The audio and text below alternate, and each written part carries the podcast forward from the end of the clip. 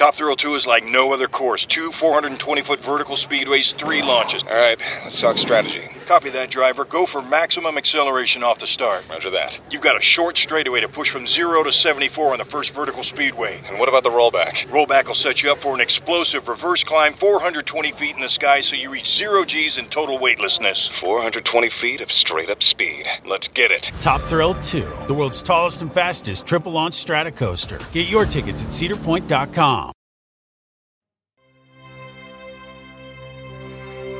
This is an NBC News special report. Here's Savannah Guthrie. Good morning, everyone. 10 a.m. in the east, 7 a.m. in the west, and 3 p.m. in the afternoon in the United Kingdom. And this is the scene in Edinburgh, Scotland, where a hearse carrying the coffin of Queen Elizabeth II is making a slow journey from the official palace in Scotland to St. Giles Cathedral, where later today there will be a service honoring her. King Charles III and the other senior royals, his brothers and sisters, are behind that casket as they make this solemn procession down what's known as Edinburgh's Royal Mile, a, passage that at times is as narrow almost as a sidewalk. And as you can see from those images, is thronged with people, shoulder to shoulder, packed, packed in to see a glimpse, a final glimpse of Queen Elizabeth as she makes a slow journey that will culminate in her return to London tomorrow. I want to turn to NBC's Keir Simmons, who's been watching these events with me. And uh, these are long days for the royals. King Charles started his day here in London, where he addressed a joint session of Parliament for the very first time as king.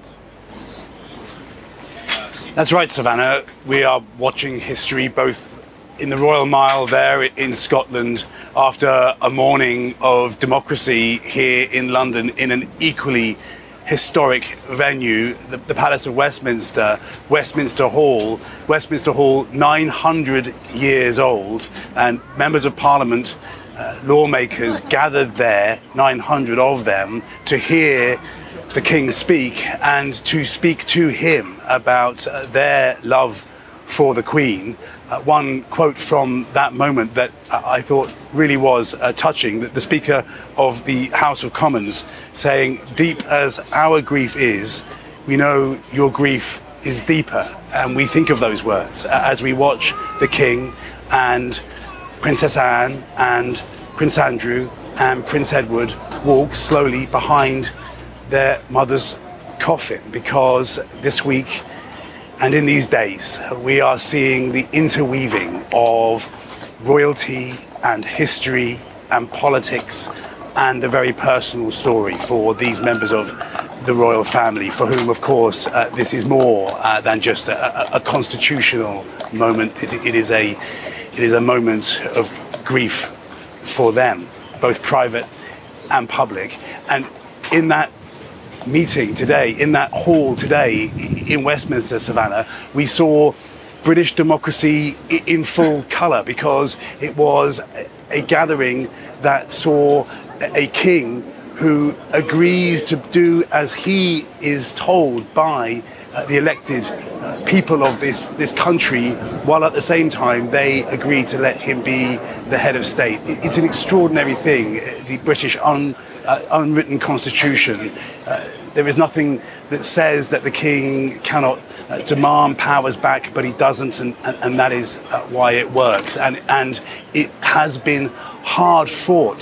The streets that you're looking at now in Scotland have seen their share of royal turmoil, of, of bloodshed, uh, hundreds of years uh, in which the agreements that make this pomp and pageantry so important were forged. Hard fought because that hall where the King spoke this morning here in London is the same place where King Charles I was, was put on trial. Uh, hard fought because of the tensions that we have seen through the years between England and Scotland. All of these things in, in people's minds. Uh, as we watch a queen who managed to make it all okay, a queen who, who managed to find that balance. And she did that by dedicating herself to the United Kingdom, uh, to her people, and her people now, as we watch, showing their love for her, their respect for her, and, and dedicating themselves to her. one last week. It's important to remember that history, Keir, as we watch these scenes unfold, especially for our American viewers who may not be as familiar as you certainly are with that history and the fact that that coffin, when it gets into St. Giles Cathedral a little later this morning, will have the Scottish crown placed upon it. And later today, King Charles will address the Scottish Parliament. And Keir alluded, Wilfred Frost, to a long and often bloody history. Uh, and to, to have this moment, you know, one can't take that for granted. It was not uh, a, given that it would result in this scenario. No, I mean, many, many centuries ago, of course, it, the, the, kings and queens of uh, Scotland and England would clash on the battlefield. And weirdly, today, even when the First Minister of Scotland, Nicola Sturgeon, who will be there today, both in St Giles Cathedral and then, of course, in Scottish Parliament, leads the Scottish Nationalist Party. She wants to separate Scotland from the rest of the United Kingdom, but confirmed earlier this year, and indeed uh, in an interview with Sky News uh, earlier today that if that were to happen, they would still keep the Queen and her descendants, now the King, as their head of state, much like, say, Canada and Australia did. So, in an odd kind of way, the, crown is almost a unifying figure in a way that many century, centuries ago it was the opposite. And I think uh, behind the added level uh, of pomp and ceremony uh, going on in Scotland today is, is perhaps a, a little nod towards some of that. The, the, king will tour all four nations, but uh, only in Scotland will the coffin be there as well. Uh, and this extra level of commitment is great to see uh, in Scotland, the second most populous, of course, of the four nations of England. And we've just had a, a, good vantage point of King Charles, his sister Anne, his brothers Edward and Andrew as they process. NBC's Tom Llamas is in Edinburgh, has walked this mile uh, before this day, and it's my understanding that in the motorcade are members, other senior members of the royal family, including Prince William. Yes, it, it, it's quite the scene, Savannah, and, and it, it's interesting as we watch these live pictures. I'm struck how the sun almost seems to be following the Queen's hearse, right? And then in the shadows of these medieval buildings through Edinburgh, is happening this procession. All the people that have come out, like I said, more than were out yesterday, people pouring over staircases. And it's the young, it's the old, it's parents. It's been incredible as a reporter to watch the, the amount of children that have come out here to Holyrood House, the palace, but also there on the procession route as well to pay their respects. And, and, and their nine year olds, their 10 year olds, they, they don't know the Queen as well as some of the other people, but it's great to watch them and then people who are in their 70s and 80s who have come out here and waited for hours, Savannah. You know, these people have waited so long to witness this moment. And when I when I speak to them and I ask them, you know, is it worth it? Because you, you only get a few seconds to, to watch uh, the coffin pass by and to see King Charles, and, and, and they sort of give you the sense that, listen, this family and this woman gave us 70 years of her life. This is the least we can do.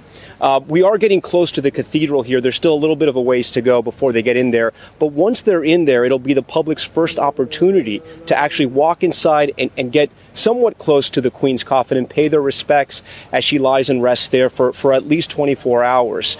Um, people are going to be have to be waiting hours in line for their standing up. They're, they're giving people warnings to be very careful that there's going to be no place to sit. Savannah, I heard one report that when these these services move to London, people are going to be maybe waiting 30 hours hours in line to see her for some of those events that are happening over there.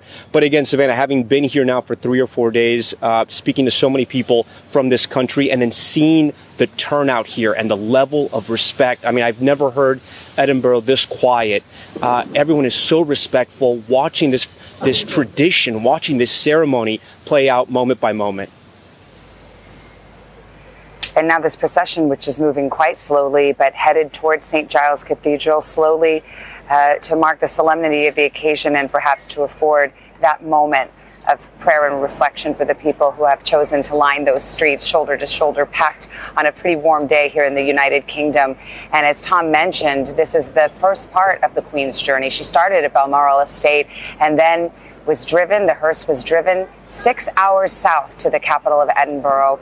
It will lie at St. Giles Cathedral for 24 hours so that members of the Scottish public could pay their respects. And then we flown Princess Anne as the chaperone to London once again, where tomorrow night the Queen will spend one final night in Buckingham Palace on Wednesday. the procession moves to Westminster Abbey, and there starts four days in which the Queen will lie in state. And it is expected there will be thousands upon tens of thousands coming to pay her respects. People have been warned there could be hours and hours of waiting, perhaps up to 30 hours. But based on the people we speak to here, the people my colleagues are speaking to in Scotland, they are more than prepared to wait that time just to have their moment of gratitude after seven decades of service.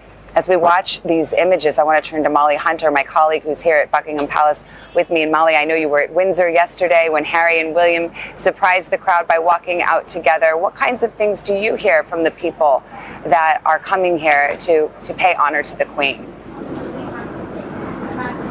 Savannah, that's right. And we're actually just across the river. We are in front of the Houses of Parliament. This is where, as you and Tom both just mentioned, millions of people, and I don't think that's an exaggeration, are planning to line up right around here, snake all the way around, and wait for their turn to pay their respects, to go into Westminster Hall and to file past the Queen. But you are right. We were in Windsor over the weekend. It was Saturday. And we were expecting a lot of people, big crowds, Savannah, who were coming to Windsor Castle to pay their respects, to lay flowers. And then they started to put up some guardrails. And that is when a royal visit was kind of whispers of a royal visit went through the crowd. And about an hour or two later, out come the new Prince and Princess of Wales, of course, uh, William and Kate, and alongside them, the Duke and Duchess of Sussex, Harry and Meghan. And the crowd, Savannah, gasped. They were astonished to see them together. And all of a sudden, it went from kind of a fairly somber mood. People obviously had brought their children, they had brought flowers. They were there was lots of conversations about what this meant, what a national moment this was. And the crowd then became slightly more joyful. There were smiles, unexpected smiles. And we started talking to people, Savannah, about what it meant to see those brothers together. And everyone just felt like it was a really special moment. It, whether or not it was uh, kind of lasting, whether or not it was just a moment of a temporary truce right now, everyone felt that we spoke with. And we spoke with young, old, children, obviously, who were excited everyone felt like it was so special to see these brothers together. And one, one woman actually told me that she felt like it was the Queen's final wish. I know that we've been talking a lot about how King Charles also wanted to see his sons together. Uh, but one woman said she believes the Queen had a hand in this, that she would have been so proud to see her grandsons there together. And truly, Savannah, the grandsons were talking to each other, uh, were smiling, were chatting, and then leading their wives down. And they then spent almost an hour talking and shaking hands to everyone, taking flowers from the crowd, of course, but really spending serious time having meaningful conversations. These two boys, Savannah, are so special to this country, and that's that was what everyone told us that they just couldn't believe that they uh, got to see something so special on a day of such importance. And there's no question that watching images like the ones we're seeing, where the Queen's children are walking behind the funeral procession and the cortege with the casket really brings to mind that tragic scene 25 years ago when Harry and William walked behind their mother's casket, a totally different circumstance in which a young woman died shockingly and tragically. Here we have the Queen having lived a good long life, 96 years old, seven decades of service. And so the feeling in the crowd, I'm sure you'll agree, has been one of sadness and sorrow, but mostly gratitude, love, and joy and affection for a life well lived and for a job well done. One of the notes I read as I walked through some of the floral tributes quoted the verse from Matthew's well, Matthew, well done, my good and faithful servant. And I think that is the feeling that we hear from the public. Wilfred Frost is with me, and I, I think about King Charles. There he is walking. To, you can see him at the left side of the screen. He's in his military regalia, as are three of the four of the Queen's children. He's 73 years old. He's the oldest monarch ever to take the throne which speaks, as we as we well know, to the extraordinary length of uh, his predecessor, his mother's um, reign. But I, I, do also think worth reflecting on that at 73. There's a, a lot uh, on his shoulders this week. This walk in heavy military clothes, uh, only a mile long, but uh, in the heat, is is not you know something that everyone does, particularly with the weight of duty that's been on his shoulders in the last couple of days, and of course in, in the week ahead um, to come for him. But but this is a great example, as Keir was saying duty first. They have a lot on their shoulders, but they're ready to deliver. And I think the interactions with the people are so important as part of the mourning process. No question. And this is just the beginning of the mourning process. We're starting to see the procession. We're in Scotland. The Queen's casket is being moved first from Balmoral, then to the Queen's uh, Palace in Edinburgh, the official residence of the Queen in Scotland, now to St. Giles Cathedral, where it will lie for a period of 24 hours. They say the coffin is lying in rest. That's the term. And the members of Scottish public are invited to come and pay respects. And at that point, it moves on to London. But I want to bring Keir Simmons in again as we talk about looking ahead. Uh, Prince Charles, excuse me, King Charles will make a tour of the, the nations of the United Kingdom.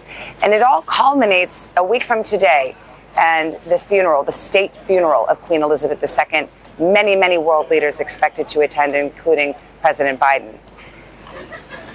That's right, Savannah. We'll see scenes like this behind us uh, here outside Buckingham Palace uh, and in London in the days ahead. And it is an age old tradition. Folks can go online and look up the funeral of the Queen's father and see similar scenes in black and white uh, on uh, film.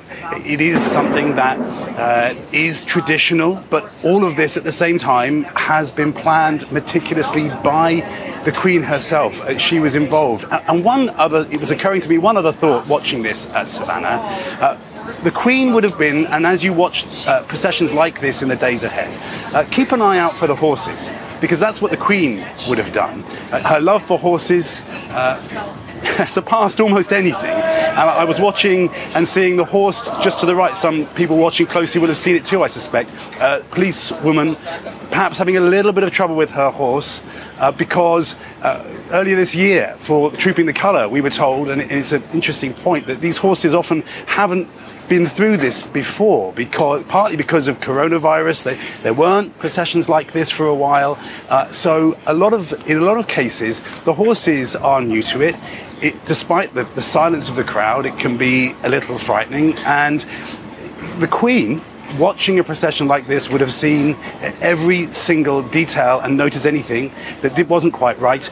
And she would have worried about any horse that seemed as if it was struggling a little bit. Let's watch for a moment. Queen Consort Camilla has now assembled at the staircase to the St. Giles Cathedral, where this prayer service will take place in a few moments. Other senior members of the royal family also expected. Let's watch a moment as this moment in history unfolds before us.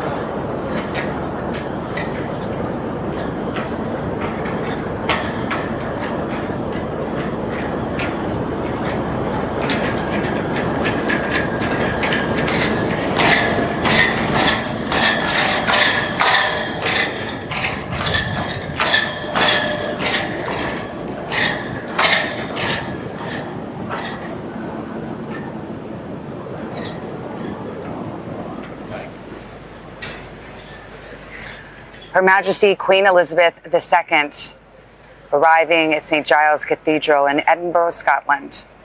her casket adorned with flowers from her beloved Balmoral estate.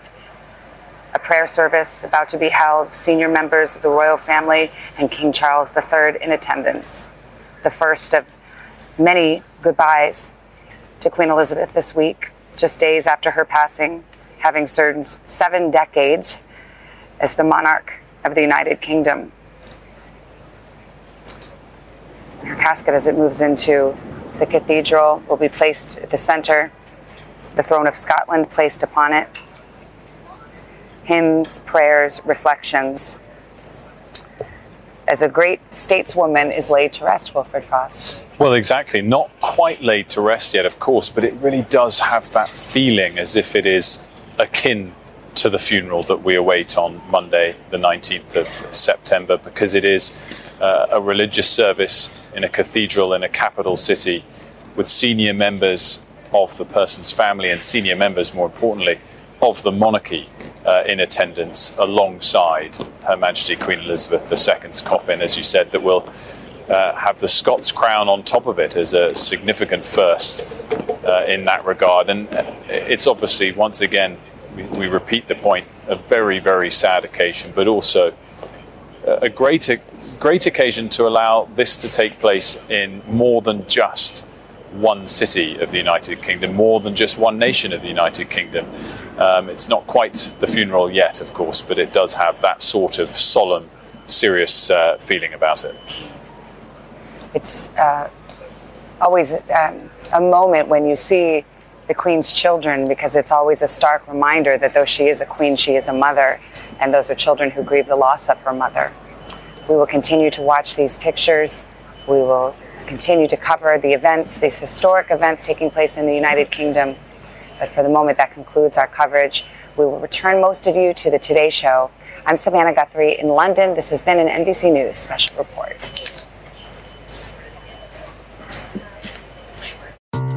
Is it just me, or is it getting really hard to figure out the best way to save for retirement? Fidelity can help you find clarity so you can save the best way for you. With a free personalized plan, goal tracking, and timely insights, you'll be set to take on retirement your way. Get started at fidelity.com slash future. Expenses charged by your investments and other costs and fees associated with trading or transacting in your account apply. Fidelity Brokerage Services member NYSE SIPC.